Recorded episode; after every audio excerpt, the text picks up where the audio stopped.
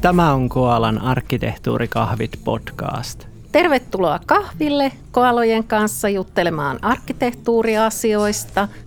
Kahvittelijoina tänään Anna Aaltonen ja Eetu Niemi. Joo, mulla on ainakin kahvikuppi tässä höyryä, niin tota, voitaisiin voitais alkaa taas käsitellä näitä arkkitehtuuriasioita rennolla otteella. Ää, löysin tämmöisen blogin tuolta IT Insiderista, jossa siis aiheena oli, oli se, että mikä on niin kuin pahin kilpailija jollekin vaikka konsultointifirmalle tai ihan, ihan mille vaan. Ja se lopputulema oli siinä se, että, että no se, että se niin kuin koko homma jää tekemättä. Ei se, että joku kilpailija tekisi sen asian paremmin kuin sun firma, vaan se, että se koko juttu jää tekemättä. Niin tota, miten tämmöinen kokonaisarkkitehtuuriin liittyen? Miksi kokonaisarkkitehtuuri jää tekemättä? No kokonaisarkkitehtuurissahan ensinnäkin toi ö, tekemättä jääminen, niin se ei kohdistu pelkästään siihen alkuvaiheeseen, eli se voi tapahtua missä kohtaa vaan sitä toiminnon elinkaarta. Eli vähän sille, että kokonaisarkkitehtuuri jää aloittamatta. Sitten se voi jäädä riittävällä tasolla loppuun saattamatta – Siis siinä mielessä, että tietyt nykytilan sisällöthän siellä pitäisi olla, että se on älyllinen, että sa- aletaan saavuttaa jotain hyötyjä. Sitten se voi jäädä hyödyntämättä, sitten se voi jäädä ylläpitämättä ja sitten se voi jäädä kaikin tavoin niin kuin väsähtää koko homma. Et siinähän tietyllä tavalla sitä semmoista sinnikkyyttä ja aloittamisen vaikeutta tarvitaan kaikissa vaiheissa. Mm. Niinpä. Onko tässä niin kuin joka, joka vaiheessa sitten kootut, kootut tekosyyt, että miksi, miksi ei, vaan niin kuin, vai onko siinä jotain, jotain eroja riippuen siitä elinkaaren vaiheesta? Niin, no vähän tietysti vaikea sanoa, että itsehän olen pääarkkitehtina toki aina niin kuin ainakin jotain saanut aikaiseksi. Vähän organisaatiosta pikkasen riippuu, että millä alueella ja mitä. Ja sitten tietysti, että meidän asiakkaiksahan tulee – suurimmaksi osaksi sellaisia organisaatioita, jotka on ainakin jonkun sortin päätöksen tehnyt siitä, että tätä voisi tehdä. Mutta kyllä sen huomaa, että eihän se helppoa niilläkään ole. Jos sä Eetu muistelet sitä, että kun meillä on näitä e, e, ne ei ole ehkä ihan niin kuin myyntipalavereja, mutta tavallaan tämmöisiä aloituspalavereja asiakkaan kanssa, missä niin kuin – alustavasti jutellaan, että minkä sortista kokonaisarkkitehtuuri ne tartteisi ja minkälainen se koalan tarjouksen pitäisi olla. Niin miten sä luonnehtisit sitä, että millä tasolla siellä on niin kuin kirkkaana se, että mitä tarvii? Äh, vähän, vähän ehkä riippuu tilanteesta. Sehän, jos yleistää, niin mun mielestä se niin kuin lähtee aina jostain detskusta ehkä liikkeelle, että me halutaan väline tai niin kuin, että – No meidän pitäisi miettiä, että miten me mallinnetaan niin kuin projektiarkkitehtuuria. Että se, lä- se lähtee niin kuin jostain tällaisesta vinkkelistä, että ei, ei välttämättä sille, että me halutaan niin kuin käynnistää kokonaisarkkitehtuuritoiminta sille, että siitä hommasta on oikeasti hyötyä jatkossakin. Niin, useinhan se käynnistystarve, niin se on semmoinen joku tietynlainen heräte – Julkissektorilla tiedonhallintamalli on yksi ja sehän nyt on tietysti tosiasia, kun se oikeastaan piti jo viime vuonna olla tehty, niin se, että kun sitä raavitaan kasaan tänä vuonna, niin himppasen myöhässähän se homma on, että joskus se voi olla semmoinen pakote. Silloin muinoin, kun tämä kokonaisarkkitehtuuri oli enemmän hypesyklillä, niin silloin saattoi olla sellaisia juttuja, että joku oli käynyt jossain seminaarissa, väline demossa ja siellä oli sitten myyty jotain hienoja ajatuksia, suut ja silmät täyteen ja sitten tullaan takaisin omaa organisaatioon, hei, mäkin haluan sellaisen viisasten kiven tänne, että mistä sitten tiedetään kaikki mahdollinen. Ja toi ehkä enemmän oli sitä niin kuin 2000-luvun alun meininkiä. En tiedä, oliko se Suomessa niin vahvana kuin jossain, jossain maailmalla, että niin kuin EA on nyt se uusi, uusi kova juttu, niin kuin nykyään on tekoäly tai blockchain tai niin kuin lisää tähän joku muu juttu Gartnerin hype-käyrältä. Joo. Kyllä sitten mun mielestä vielä joskus 2010 tai tolle, että ne odotukset ei ollut ehkä aivan älyllisiä. Ja täytyy sanoa, että riippuu vähän, että vaikkapa minkä välinedemon tai minkä tahansa näkee, niin kyllähän siinä odotukset väkisinkin nousee. Me taidettiin tuossa välinepodcastissa siitä vähän mainitakin, että esimerkiksi tällainen väline kuin Linux, niin se näyttää todella näyttäviä yhteenvetoja – semmoisen tietynlaisen tietohallinnon johdon dashboardin. Ja kysyt sä keneltä tahansa tietohallintojohtajalta, että haluaisitko sä nähdä teidän IT-jutuista tämmöisen, niin mä voin ihan näissä tilanteissa ilman, että olen ollut mukana, niin sanoa, että totta kai. Kaikki vastaa, että kyllä – mutta se on vähän eri juttu, että miten siihen päästäisiin. Mehän tehdään aika usein jotain etenemissuunnitelmia tai tällaisia asiakkaalle. Muistaaksä vähän minkälaisia? Riippuu vähän siitä, mitä se asiakas tarvii, mutta siellähän on niin erilaisia asioita. Yksi on tietysti, että pitää, pitää vähän miettiä, että no ketkä sitä teki, sitä arkkitehtuurityötä, sitä voi olla kirkastamistarpeita ja millä välineellä ja – minkälaista se sisältö sitten on. Ja sitten varmaan pitäisi jotenkin aikatauluttaa se niin kuin sisällön tuottaminenkin. Niin. Ja useinhan siinä alussa on varmaan se tilanne, että sillä, kenen pitäisi saada se kokonaisarkkitehtuuri siellä organisaatiossa aikaiseksi, niin silloin aika iso semmoinen hämmennyksen tila. Se ei oikein hahmota, että tehdä, pitäisikö tämä tehdä isosti vai pienesti – aloitetaanko me niin kuin välineellä. Jos me otetaan tänne lauma konsultteja, niin tekeekö ne omin päin sit jotain semmoista, mitä me ei ikinä koskaan ehitä ylläpitää tai aina oikeastaan edes ymmärretä. Ja sitten meidän oma porukka, että nehän on kädettäystöitä nyt jo, että eihän sieltä kukaan ehdi siihen osallistuu. Niin kyllähän tämä on melkoinen kierre, jos ajatellaan, että pitäisi ruveta pitää jotain oikein kunnon kilpailutusta. Ja sitten kun aletaan miettiä sitä, että no okei, me voidaan tuottaa kuvauksia, mutta mitä iloa siitä on sitten kenellekään, että pitäisi niiden kuvauksien vaikuttaa, vaikuttaa siihen organisaatioon, vaikka kehittämiseen, ehkä jopa johonkin liiketoiminnan päätöksentekoon, niin miten, miten se saavutetaan. Pitää alkaa jutella aika monien niin kuin, toimintojen vetäjien kanssa siellä organisaatiossa, että se menee jo niin kuin, monimutkaiseksi, kun siihen tulee niitä sidosryhmiä mukaan.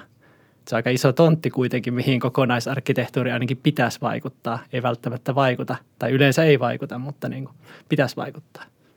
Niin joo, ja sitten kun on niitä kaikkia semmoisia erilaisia intressejä ja kuvitelmia, ja sitten jos osapuolet ei oikein hahmottaa, että mikä on kokonaisarkkitehtuuri ja mikä on taas vaikkapa IT-palveluhallintaa, eli siellä operatiivisen IT-puolella, niin jos ei siinä ole jotain välittäjää mukana, niin kyllähän organisaatiossa kuin organisaatiossa saa melkoiset sisäiset painit aikaiseksi. Mm, kyllä. Okei, eli niin kuin jos, jos ajat, vetää tätä yhteen, niin sehän on niin kuin monimutkainen juttu se kokonaisarkkitehtuuri. Siinä on aika paljon semmoisia niin näkökulmia siihen, mitä pitää huomioida. Just nämä kaikki niin kuin hallintoasiat, resurssiasiat, rooliasiat, sisältöasiat, välineasiat, etenemissuunnitelma. Meillähän Koalassakin meni mitä aika, aika monta tota vuotta siihen, että saatiin yksi kuva siitä, että mitä, mitä asioita tai mihin pitää ottaa kantaa, jos haluaa käynnistää kokonaisarkkitehtuuritoiminnon tai kehittää sitä – niin, ja siltihän siihen jää vielä se problematiikka, että semmoinen organisaatio, jossa on niin tietohallinnossa vaikka muutama arkkitehti, jotka kaikki tekee sitten oman toimen ohella, niin se on vähän eri juttu kuin joku pohjoismainen konserni, jossa on vaikka 15-20 päätoimista arkkitehtiä. Kummassakinhan on omat hyvät ja huonot puolensa, niin – ei ole olemassa sellaista, että one size fits for all tässäkään hommassa, mutta se on ehkä, että jos ei sitä ole nähnyt montaa kertaa, niin ei pysty varmaan itse oikein hahmottamaan, että mikä on se riittävä taso just omalle organisaatiolle. Niin varmaan. Ja mun mielestä oikeastaan meillä Koalassa niin yhdenlainen päämäärähän on se, että kun me tehdään tietyt aloitusjutut, nämä tällaiset kokonaisarkkitehtuuriasemoinnit ja vähän minihallintamallia ja käydään vähän läpi ensimmäisessä vaiheessa tarvittavia välineitä ja tehdään vähän esimerkkisisältöä, kuvataan rooleja silleen, niin mun mielestä monessa asiakkuudessa niin se on tosi kiva juttu, että kun ne sen päätteeksi rupeaa vähän ymmärtää, että mistä tässä on kyse. Sitten ne pystyy helpommin hankkimaan, vaikka rekrytoimaan lisää arkkitehtejä, jos ne siihen päätyy, tai vaikka ostamaan jotain palveluita, kun ne hahmottaa, että mistä on kyse.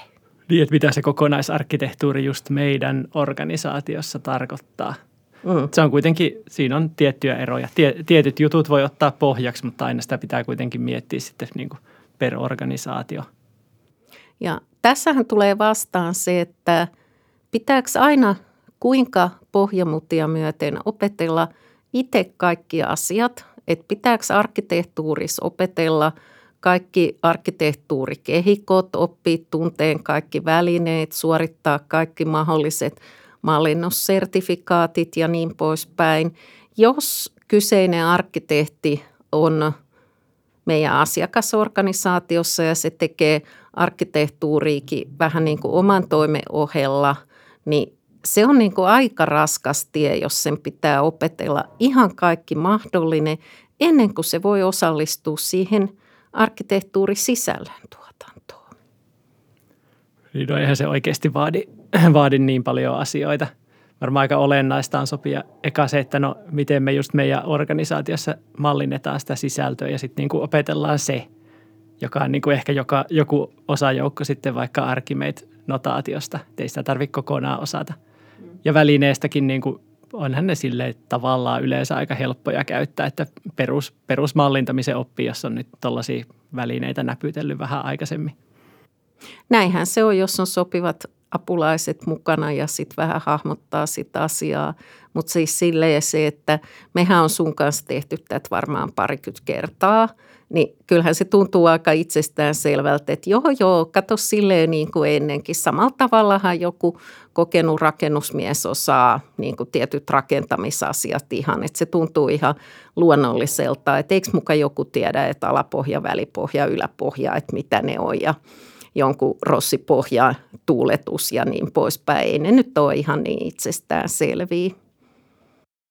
Joo, okei, miten muita syitä, syitä tai tekosyitä, miksi, miksi kokonaisarkkitehtuuri jää tekemättä? Moni, se on siis monimutkaista, ei välttämättä ole omaa osaamista siihen, ei, ei niin tiedetä, miten sen kanssa kannattaa edetä, mitä siihen edes kuuluu, että tehdään kokonaisarkkitehtuuria. Onko jotain muuta vielä? Maks, maksaako se ihan törkeästi? No se on varmaan yleinen pelko, että maksaako se törkeästi, tavallaan lupaillaan hyötyä ja niin poispäin, mutta kyllä se mun mielestä kulminoituu siihen, että se on niin iso epämääräinen möhkäle, että ei päästä oikein alkuun edes. Ja sitten joku aina hyppää viisastelee, että joo, että elefanttikin on syötävä pala kerrallaan. No joo, joo, jos et sä tiedä, että aloittaako sä etujalasta vai takajalasta, niin tämä nyt ei ollut niin kauhean hyödyllistä sitten kuitenkaan. Tai et löyä sitä elefanttia. Jopa näinkin. Mutta miten tota, tehdäänkö me koalas kaikki jutut itse? Eihän me tietenkään tehdä, ei meidän kannata. Kuka, kuka oikeasti jaksaa itse tehdä kirjanpitoa, jos ei ole kirjanpitotoimista tai niin kuin suunnitella web-sivuja, kun, kun voi tehdä niin kuin semmoista työtä, mistä saa paremman tuntihinnan konsulttina. Niin, ja kyllähän me tietysti sisällöt tuotetaan itse vähän niin kuin näihin podcasteihinkin. Niin, mutta semmoista niin kuin teknistä ylläpitoa ja tämän tyyppistä niin semmoista sivujen yleisdesignia, niin eihän me sitä tehdä. Eikä oteta hirveästi valokuviakaan itse. Ei, ei oteta. Ja samahan se muuten on, että en, en muista, että onko tullut mainittua, että – Mehän käydään nämä podcastit heittämässä tässä Koalan lähistöllä olevassa studiossa ja lopputulos on se, että joo, en mä ymmärrä esimerkiksi näistä laitteista, äänen käsittelystä enkä mistään muusta saa yhtään mitään, mutta helppohan se on tässä pallilistua puhumassa tämä sisältö. Niin tässä on vähän se, se niin kuin aina, että, että pitää tietää, mikä on sitä omaa ydintä ja sitten niin tehdä, tehdään semmoisia juttuja, mikä liittyy siihen ytimeen ja muut voisit ulkoistaa, jos se näyttää, näyttää fiksulta. Että eihän me varmaan sisällön tuotantoa ulkostettaisi, koska ei muut tiedä niitä arkkitehtuurijuttuja niin hyvin kuin me. Niin, aina semmoinen sopiva työjako, että täällähän tässä Pulustudiossa on aika kivat puitteet ja tämä on meille ihan kätevää, mutta se, että ei me kyllä omasta, mun omasta mielestä tarvita erityisemmin neuvoja siihen, että mitä täällä kannattaisi puhua. Niin voitaisiin me aina kirjoittaa kässärit niin kuin, niin kuin 10, 10 a ja antaa jollekin nä- puhennäyttelijöille ja ne sitten kävisi pitämässä ne. Kamottava ajatus. On. Mennäänkö takaisin töihin? Joo, mennään.